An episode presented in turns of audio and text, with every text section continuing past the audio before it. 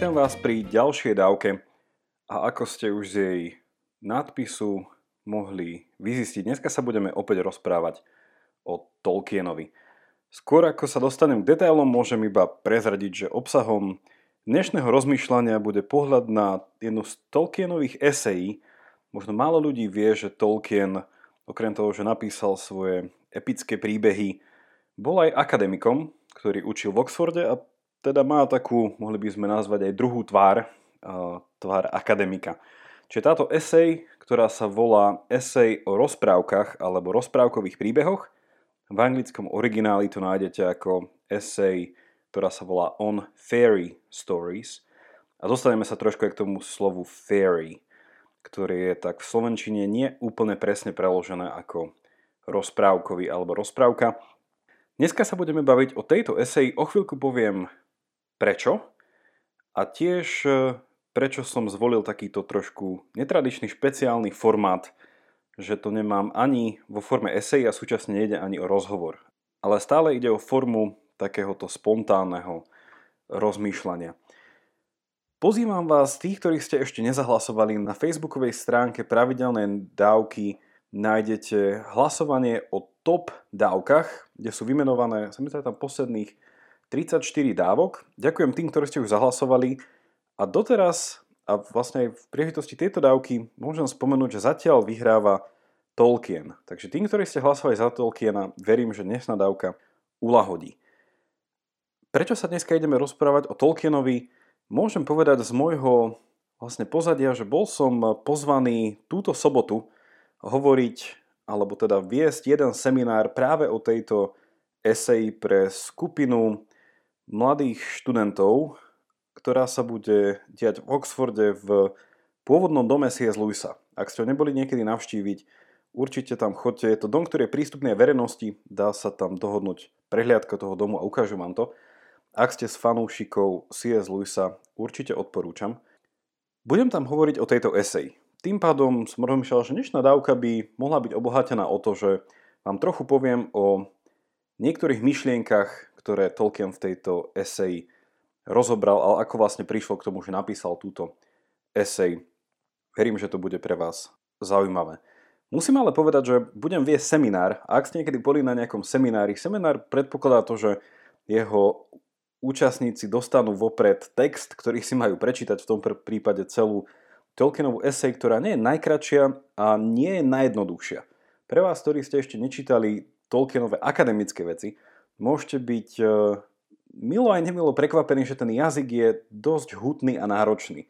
Nie je to, tak ľahko sa to neodvíja ako jeho príbehové písania. Takže v tomto to môže byť náročné, ale ako vždy pri Tolkienovi, vždycky, je to, vždycky to stojí za to. Nikto z vás, predpokladám, alebo teda málo ľudí z vás čítalo asi túto esej, tak budem sa to snažiť dávať do takého širšieho kontextu a možno vybrať z toho iba také zaujímavejšie veci. Je dostupná z toho, čo viem, iba po anglicky, čiže ak by ste chceli, napíšte mi na pravidelná dávka zavinač mužomeska, alebo napíšte mi správu cez facebookovú skupinu a môžem vám túto esej poslať, ak viete po anglicky.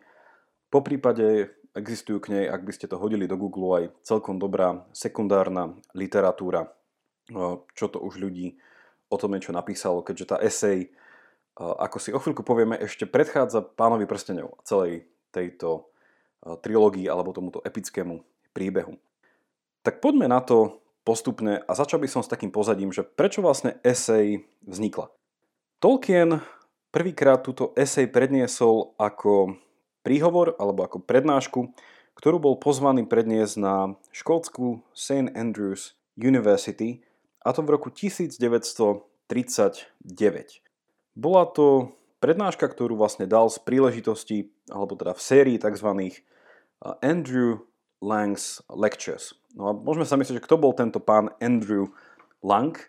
Pre vás, pre ktorých je toto meno známe, bol to škótsky básnik, ktorý sa ale hlavne preslavil tým, že zozbieral a bol teda zberateľom či už folklórnych alebo rozprávkových príbehov. No a Tolkien tam vlastne bol pozvaný z titulu toho, že už e, rok, dva roky dopredu, v septembri 1937 napísal eh, Hobita, vyšiel, vyšiel vtedy Hobbit, teda už bol považovaný za ako takú autoritu v tomto, čiže vedel, čo to povedať k žánru, ktorý nazývame rozprávka alebo rozprávky.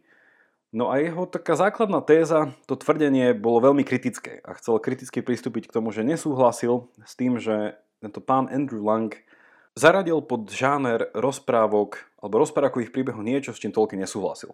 A boli to napríklad veci ako nejaké mm, poviedky z ciest, napríklad mm, asi ste čítali rozprávku Gulliverové cesty, Taktiež nesúhlasil, aby po tento žáner boli zaradené napríklad rôzne príbehy o zvieratách, ako e, ezopové bajky a tak ďalej. Alebo taktiež ako nejaké science fiction, nejaké cestovanie e, v čase a príbehy o tomto.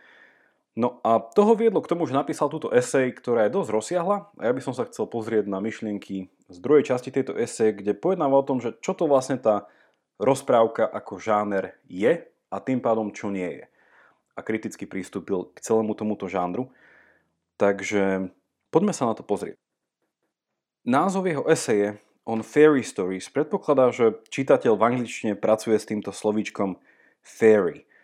Nie je to doslovný preklad toho, čo my povieme rozprávka. My tam v Slovenčine máme ten základ slova rozprávať, čiže je to nejaký príbeh ako keby podaný ústne, ktorý je prerozprávaný a ako veľmi nevysvetľuje, čo to vlastne rozprávka je. Hej. Už si vieme tam doplniť, že asi to bude o nejakých rozprávkových bytostiach, ktoré žijú v nejakej rozprávkovej krajine, ale my v Slovenčine nemáme z toho slova rozprávka, hej, ten, tá, tá pretmá roz nám to nejako nevyjadruje. V angličtine naopak, ak by sme si zobrali toto slovičko fairy, ktoré sa píše fiery, vidíme v tom eh, z latinčiny predponu fatum, ktoré znamená že ide o nejaký, či už nejaký osud, alebo nejaký usporiadaný celok, alebo o niečo, čo by sme mohli nazvať sudičky. Niečo týkajúce sa smerovania, hej, že nejakým smerom sa veci posúvajú. No a taktiež je toto fairy, znamená to aj niečo, čo by bolo asi najlepšie slovenčine preložiť ako víla. Čiže že fairy sú ako víly a ten pôvodný anglický výraz ešte by sa preložiť ako elf. Takže vidíme, že, že fairy stories v tom Tolkienovom poňatí už samo o sebe to slovo evokuje, že sú nejaké príbehy ako keby o tých rozprávkových fantastických bytostiach, ktoré sa dejú v nejakej fantastickej krajine. No a Tolkien tu šiel ešte ďalej a nesúhlasil by trochu s tým, čo som práve povedal, že tieto fairy stories, tieto rozprávky sú v prvom rade definované tým, kde sa odohrávajú. A tu je vlastne opäť dôraz na to slovo, že sa odohrávajú v tzv. fairy, ale je to už hláskované nie f a i r y, ale f a i r e, čo znamená niečo ako ríša alebo svet, ešte lepšie, realita, ktorá je fantazívna. Hej, niečo by sme mohli nazvať, že je to taký, nejaký že sekundárny svet. Je to nejaké miesto, ktoré by sme mohli nazvať, že rozprávkovým. Čiže ide tu o tento koncept toho fairy. A otázka je potom, že čím je táto rozprávka ako žáner príznačná. Na to, aby sme si na to zodpovedali, tak chcem vybrať z tej Tolkienovej eseje 4 veci a prvá sa bude zaoberať slovom fantázia alebo fantazívna literatúra. Pozrieme sa na to z toho pohľadu, že fantázia alebo fantazívnosť čo sa priamo spája a dotkneme sa toho s predstavivosťou, s nejakou obrazotvornosťou, je niečo, čo by sme mohli nazvať, že forma, v ktorej nejakým spôsobom existuje rozprávka, alebo nejaká rozprávkovosť, nejaký príbeh podaný v tomto štýle. Čiže pozrieme sa na to, ako Tolkien chápal to, čo dneska by sme mohli nazvať, že fantasy žánrom. Možno niektorí viete, že Tolkien spolu s pár ďalšími autormi bol akoby priekopníkom tohto fantasy žánru, ktorý dneska už nájdete v knihkupectvách a police označené týmto spôsobom. A ďalšími vecami niečo také, že funkcia alebo že hodnota týchto rozprávok ako takých a chcem sa tu pozrieť na to, čo Tolkien nazýva obnovením, z anglického recovery, že ide tu o obnovenie niečoho, no a potom ďalšie dve funkcie sú tzv. útek, uvidíme v akom zmysle, a taktiež ide tu o, nejaké, o nejakú útechu. Tak poďme sa pozrieť na tú fantáziu. Aby sme pochopili, čo tým Tolkien myslí, že, že formou rozprávkového príbehu je táto fantázia, pozrime sa trošku na etymológiu tohto slova, čiže etymológiu ako pôvod tohto slova. Vrátime sa do, do gréčtiny. Často sa to môže ponúknuť námietka, že či sa pri pohľade na pôvod slova nedopúšťam tzv. etymologického faulu. Čo je to etymologický faul? Ide o chybu, pri ktorej sa význam, súčasný význam nejakého slova milne a teda chybne identifikuje cez nejaký jeho pôvodný význam, ktorý ten slovo malo, ale ako keby sa tam zanedbáva ten vývoj toho významu, že niekedy môže mať slovo už úplne iný význam, ako kedy si malo. O čom nepôjde pri tomto etymologickom pohľade je skôr ukázať na nejaké pôvodné chápanie v zmysle toho nejakých náznakov významu, ktoré môžu podľa mňa do veľkej miery aj pretrvávať. Nemusia úplne, ale minimálne nám pomôžu zarámcovať slovo v nejakom, nejakom kontexte. No a v prípade slova fantázia je tu podobný z gréčtiny koreň slova, ktorý nachádzame napríklad, možno ste si to neuvedomili, ale fantázia je podobná e, slovám ako napríklad fotón, v ďalšom slove máme to základ, že fotovoltaika, vidíme to tu. A tak napríklad aj slovo fotografia. Vzťahuje sa to späť na grécké slovo faos alebo fos, čo znamená svetlo. Podobné ďalší derivát tohto slova je fantos, čo znamená už nie svetlo, ale je to prídavné meno viditeľný, ako keby osvietený svetlom, čiže vidno ho a nie je tmavý. Podobne sa s týmto základom v grečine pracuje pri slovesách ako fajnestaj, čo znamená predstaviť si niečo. Čiže zase tam vidíme e, tú prácu s tým svetlom, že, že predstaviť si alebo že vidieť to v nejakom svetle, viem s tým, viem s tým pracovať. A ďalšie sloveso je to fajnej, čo priamo znamená, že ukázať niečo alebo dať niečo na svetlo. Že vyťahnem to s tmy na svetlo, čiže je to viditeľné, chápeme to. No a toto sú slova, z ktorých čerpa aj slovo fantázia, že by sa dalo vlastne v tom gréckom prepise namiesto f dať ph, či už tam máme opäť tento základ slova. Na slovo fantázia čerpa priamo z tohto, že ide o videnie vecí nejako. Že fantázia sa priamo vzťahuje k ľudskej predstavivosti. Či keď povieme, že niekto, hm, môže sa povedať, že, že fantazíruje, že predstavuje si veci nejako. Hej toto je význam slova inak, ktorý musím hneď na začiatku povedať, by Tolkien odmietol. Fantazírovanie, čiže fantázia v tomto negatívnom zmysle, je až novšie použitie tohto slova. A to pôvodné, ten pôvodný význam fantázie bol, že schopnosť predstavivosti. Takže naša schopnosť vynoriť si veci pred našou mysľou, či nejako abstraktne a pracovať s nimi ďalej. Tolkien tu chce povedať o tom, že, že fantázia pre neho spája dve veci. A hovorí teda o tom eh, v eseji priamo v, v časti, ktorá sa volá Fantázia alebo fantazívnosť. A hovorí o tom, že to pre neho spája na jednej strane ľudskú schopnosť predstavivosti, čiže vynoriť si nejaký mentálny obraz a pracovať s ním ďalej, ale súčasne sa to tam spája, a preto je to taký bohatší termín u ňoho, a spája sa to s tým, že Nielen, že máme túto schopnosť vytvoriť si nejaký obraz a pracovať uh, s ním a tento obraz naozaj, že môže čerpať z reality a môže byť od nej odrezaný. Hej, že povieme, že uh, zelené slnko. Hej, že to je obraz, ktorý máme, vieme si ho vytvoriť na základe nejakej skúsenosti, ale súčasne je fantazívny v tom, že zelené slnko ako také nestretáme. Ale na druhej strane ho vieme pochopiť. Hej, vieme si predstaviť, že aké by to bolo, keby slnko bolo zelené. Súčasne môžeme pracovať um, s fantazívnymi prvkami ako červená tráva. Hej. Podobne uh, môže byť nejaká uh, postava z fantasy literatúry je kentaur, hej, že je to vlastne kôň s ľudským telom. Opäť, že vieme si tie veci dať dokopy v obrazotvornosti, ale na druhej strane je to niečo, čo presahuje ako keby tú, tú primárnu realitu a o chvíľku sa dostaneme k rozlíšeniu, ktoré je v tomto dôležité na tzv. primárny a sekundárny svet.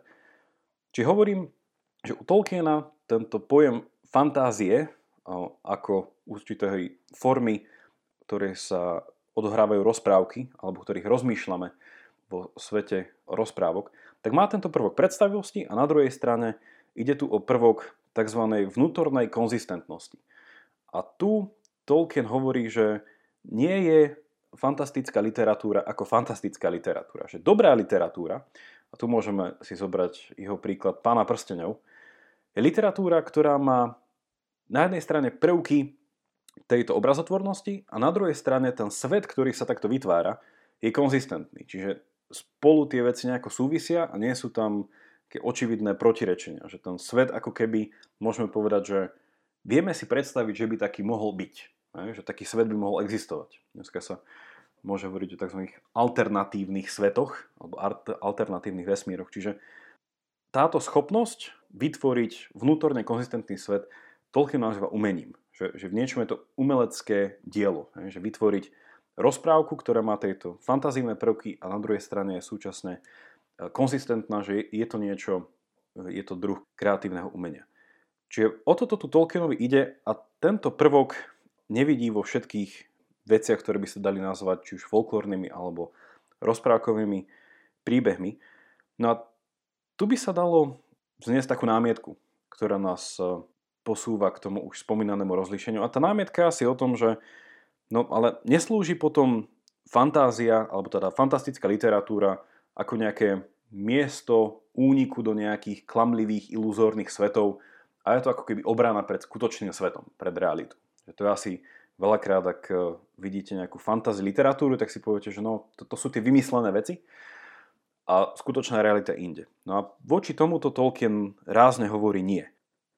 Jedno z funkcií fantastickej literatúry a teda týchto fairy stories, ako o nich hovorí, a tu si môžeme naozaj predstaviť všetky diela fantastické literatúry, ktoré Tolkien napísal, slúžia práve na to, aby človek lepšie pochopil skutočnú realitu. A môžeme to nazývať, a môžeme tu teraz priniesť to rozlišenie, že, že primárny a sekundárny svet. Že ten primárny svet je realita, ako v nej žijeme, sekundárny svet je ten, ten vnútorne konzistentný, fantastický svet, to tzv. to fairy, ktoré aj Tolkien vytvára svojim eh, umeleckým eh, písaním.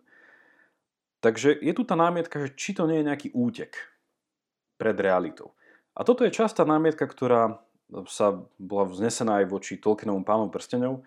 A ak ste nepočuli pravidelné dávky 10 až 13, ktoré boli práve o filozofii pána prstenov, tak eh, vám ich odporúčam si ich vypočuť alebo opätovne vypočuť a nájdete tam práve túto funkciu týchto rozprávok alebo fairy stories prítomnú. Že podľa Tolkiena jedna zo základných úloh tohto literárneho žánru je, že človeku dopomáhajú k úteku.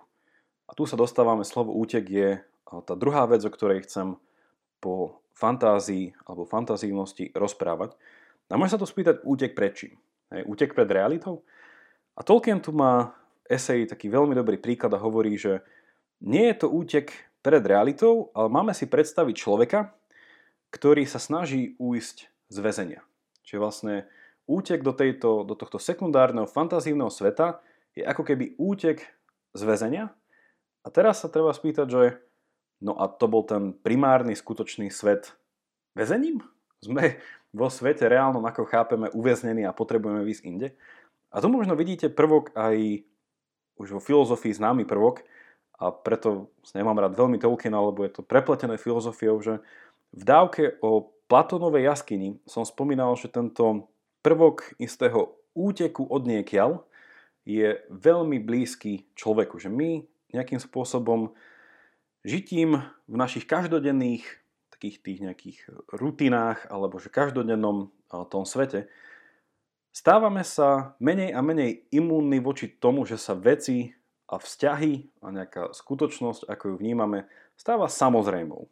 Ide tu o nejakú samozrejmosť, fádnosť, banálnosť, hej, až takú tú nejakú nejasnosť a mohli by sme povedať až, že veci sa stávajú takými čierno-bielými, vágnymi, strácajú taký ten život. Vieme si, my si to vieme, už pracuje tá predstavivosť, toto je presne ten prvok tej fantázie, že vieme si predstaviť takýto svet, ktorý ako keby niečo strácal.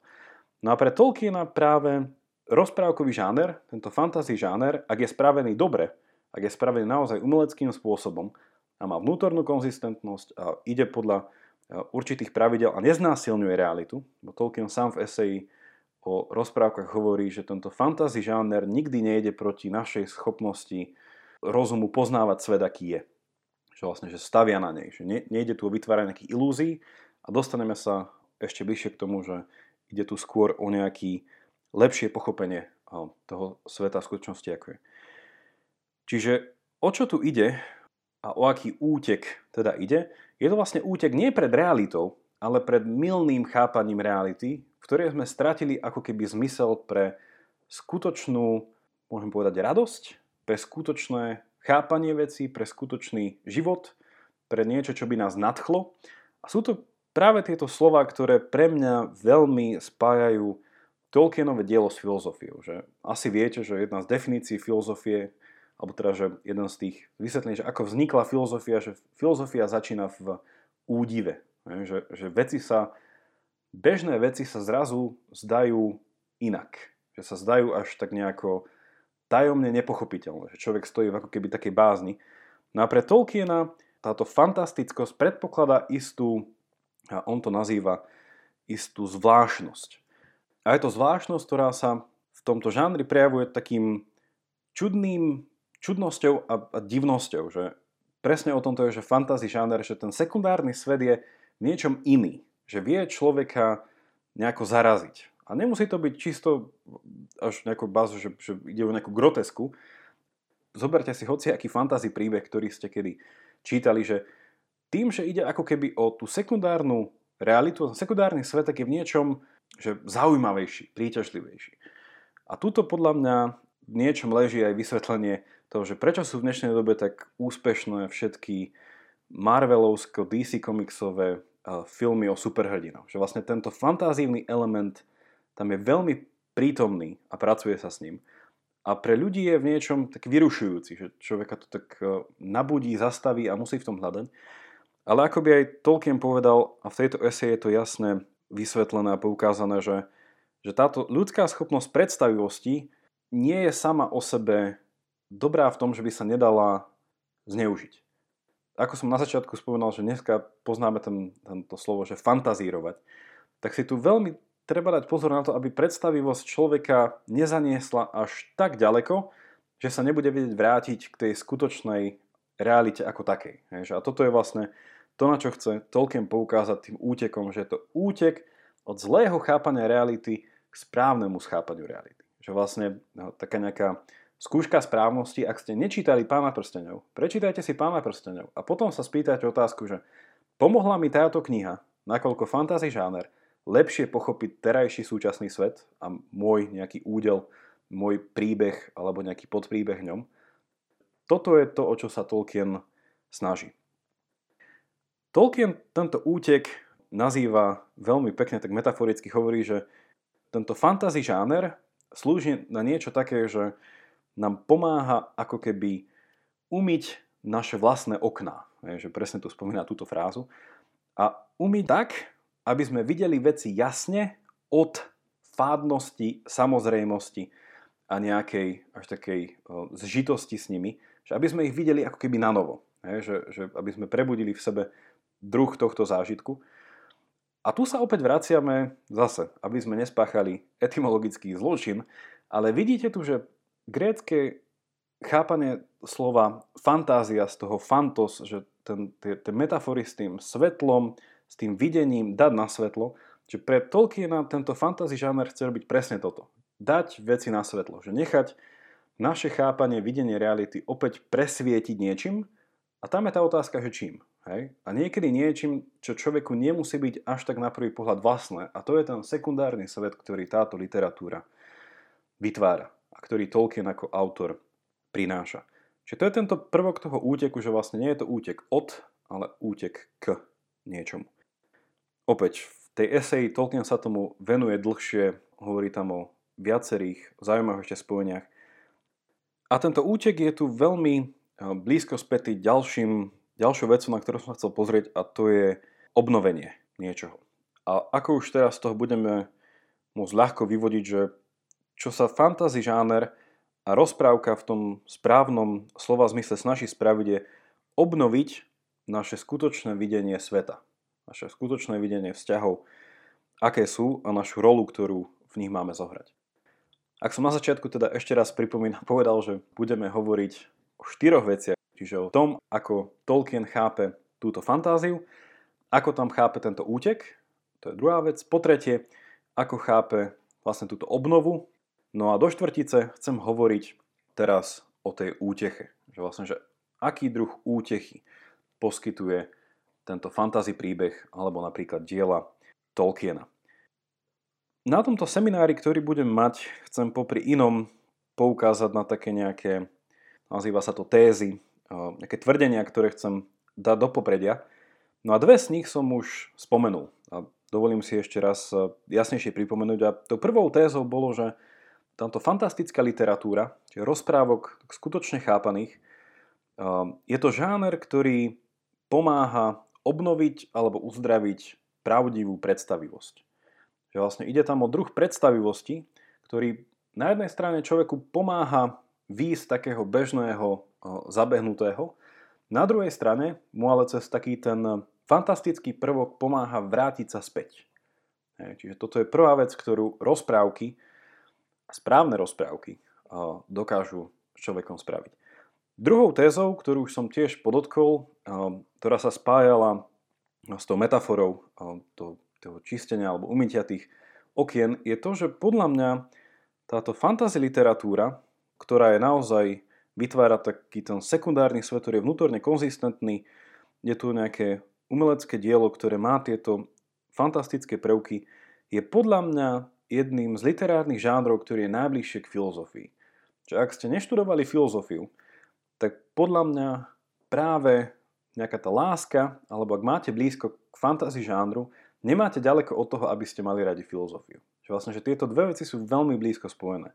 Čiže filozofia naozaj rieši veľmi podobné veci, možno niekedy používa iné metódy a ide niekedy jasnejšie cez prácu so slovom a s jazykom, na druhej strane fantasy žáner ide viacej cez prácu s nejakou obrazotvornosťou, ale pritom ide o tú istú vec. Že opätovne sa vraciame k Platonovi. Ide o nejaké výdenie možno z mojej vlastnej osobnej jaskyne, z nejakého sveta falošných zdaní, aby som sa bližšie dostal k tomu, že ako vlastne veci v skutočnosti sú. Čo nevždycky prichádza ako samozrejmosť. To posolstvo, ktoré mal ten Platónov príbeh, je naozaj pravdivé aj dnes, že tá východzia pozícia človeka je skôr pozícia otroka. Otroka vlastných zdaní, nejakých vlastných presvedčení a ide to o nejaký proces seba uvedomenia, že človek musí hľadať a že poznanie a pravda ako taká neprichádza len sama, ale treba, aby človek spravil vedomý krok a pýtal sa, ktoré veci sú pravdivé a ktoré nie. Čiže opätovne sa u Tolkiena stretáme aj s týmto prvkom. No a tretia téza, ktorú chcem na seminári ponúknuť a ktorá sa spája s týmto posledným prvkom dnešnej dávky a teda ide o tú útechu, tak tretiou tézou je, že Rozprávkové príbehy sú koniec koncov o radosti. A táto radosť je v nich formovaná prostredníctvom istého záverečného víťazstva. No a poznáte to aj z toho, že zvykneme povedať, že rozprávka má vždycky dobrý koniec. Takže ak by ste si mysleli, že toto tvrdenie je také, že veľmi detské, iba priam až také, že netreba od ním rozmýšľať a možno mu ani veriť, lebo však veci v bežnom živote nemajú vždycky dobrý koniec, to je iba niečo. To je vec rozprávok, aj tu sa už dostávame k tomu. Tolkien napísal o tom zvlášť dosť dlhý komentár v poznámke počiarov v tej eseji, že ako sme vlastne prišli k tomu, že rozmýšľame tým spôsobom, že rozprávky majú vždy dobrý koniec, hej? alebo že niečo s dobrým koncom je rozprávka. Nie je to samozrejme a je za tým opäť ako veľa filozofie, tak aj veľa životnej skúsenosti. Ako teda Tolkien vo svojej eseji na záver vysvetľuje prvok tejto útechy? Podľa Tolkiena slúži fantasy žáner na to, aby nám pripomenul cez vytvorenie tohto sekundárneho sveta, že svet, ako poznáme, nie je iba plný katastrof a tragédií. Takže my sme možno zvyknutí viacej vnímať život cez prízmu nejakej tragickosti, že stávajú sa veci, ktoré sú nepredvídateľné a zásadným spôsobom menia sled veci k horšiemu. A tu sa môžeme pozrieť aj na klasický žáner tragédií alebo nejakých tragických divadelných hier, ktoré pracujú presne s týmto prvkom. Že je, ak si predstavíte nejakú klasickú grécku tragédiu, tak vlastne človek eh, si z ničoho nič uvedomí, že vlastne spravil niečo, čo nevedel, že robí a tá vec je tak zásadne zlá, že buď padne do takého zúfalstva, že pácha samovraždu, alebo niečo takéto. No a Tolkien hovorí, že samozrejme, že aj toto patrí k niečomu, čo by on nazval ľudským príbehom. Na druhej strane pripomína a vovádza do našej terminológie slovo, ktoré podľa mňa vymyslel on, ale nie som si istý. A toto slovo sa nazýva, že eukatastrofa. Alebo by sme to mohli vysloviť, že eucatastrophe z jeho eseje. A je to slovo opätovne gréckého pôvodu, ktoré v preklade znamená, že radosný zvrat udalostí alebo dobrý zvrat udalosti. To niečo, čo je presným opakom tragickosti alebo katastrofy a je to presne to, čo poznáme z, teraz už môžeme Tolkienovým jazykom povedať, z dobrých umelecky spracovaných alebo napísaných rozprávok.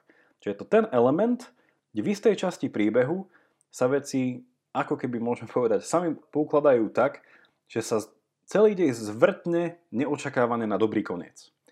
No a toto je veľmi zaujímavé. Ak sa nad tým zamyslíte a zoberiete si napríklad Tolkienové dielo a pozriete sa ešte raz na Pána prstenov alebo aj na Hobita, vidíte nielen, že celý ten príbeh je popredkávaný malými, týmito dobrými alebo radostnými zvratmi, ale dokonca, že aj celý Tolkienov príbeh niečom takomto kulminuje. No a samozrejme, môže sa tu ponúkať námietka, že no, veď to je presne ten fantazívny, iluzórny, klamlivý pohľad na skutočnosť. No a Tolkiena chce práve týmto voviesť do rozmýšľania o tom, že či je to naozaj tak. Že či život, realita a ten primárny svet, ako sme ho nazvali, že či to, že vnímame, že tragickosť a nejaká katastrofickosť je mu bližšia ako táto eukatastrofickosť, čiže táto, táto, tento radostný zvrat, či náhodou toto samotné už nie je ako keby náš úpadok v nejakej tej samozrejmosti, čierno-bielosti a nejakom milnom chápaní sveta. Že či už toto samotné presvedčenie, ktoré mohli by sme nazvať cynické, asi cynické lepšie ako skeptické, či samo o sebe nie je znakom niečoho takého, že by sme mali výjsť z našej osobnej jaskyne. Tu by som asi nadviazal tým, že pre tých, ktorí nepočuli zvlášť tých Tolkienových dávok, odporúčam tú úplne poslednú, ktorá na toto nadvezuje a taktiež, ak sa nemýlim, aj tú predposlednú, v ktorej sa hovorilo o takom, že väčšom príbehu. Že toto je presne ten element, ktorý Tolkien do toho dáva, že nie vždycky sú veci v našich rukách a nie vždycky je to na škodu. Tu by som chcel ukončiť to dnešné rozmýšľanie, tú dnešnú prezentáciu tejto eseje on Fairy Stories od Tolkiena, pôvodne z 39 ale potom vlastne on to prepísal a v publikovanej podobe to vyšlo v 1947, čiže je to už celkom stará esej, ale verím, že hodná prečítania, hlavne pre ľudí, ktorých zaujíma či už Tolkien, ale celkovo žáner fantasy, že ak s touto esejou budete súhlasiť, nesúhlasiť, minimálne vám to dá pohľad na to, že nie všetko, čo mohli by sme povedať, že je vymyslené akoby nejaký sekundárny svet, musí byť súčasne dobrá fantasy literatúra.